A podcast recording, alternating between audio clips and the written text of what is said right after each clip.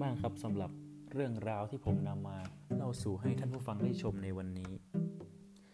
สำหรับครั้งหน้านะครับ ถ้าเกิดผมได้มีโอกาสหยิบยกเรื่องราวที่น่าสนใจอีก ผมก็จะนำมาเล่าให้ท่านผู้ฟังได้ชมกันอีกนะครับผมสำหรับวันนี้ผมขอตัวลาไปก่อน สวัสดีครับ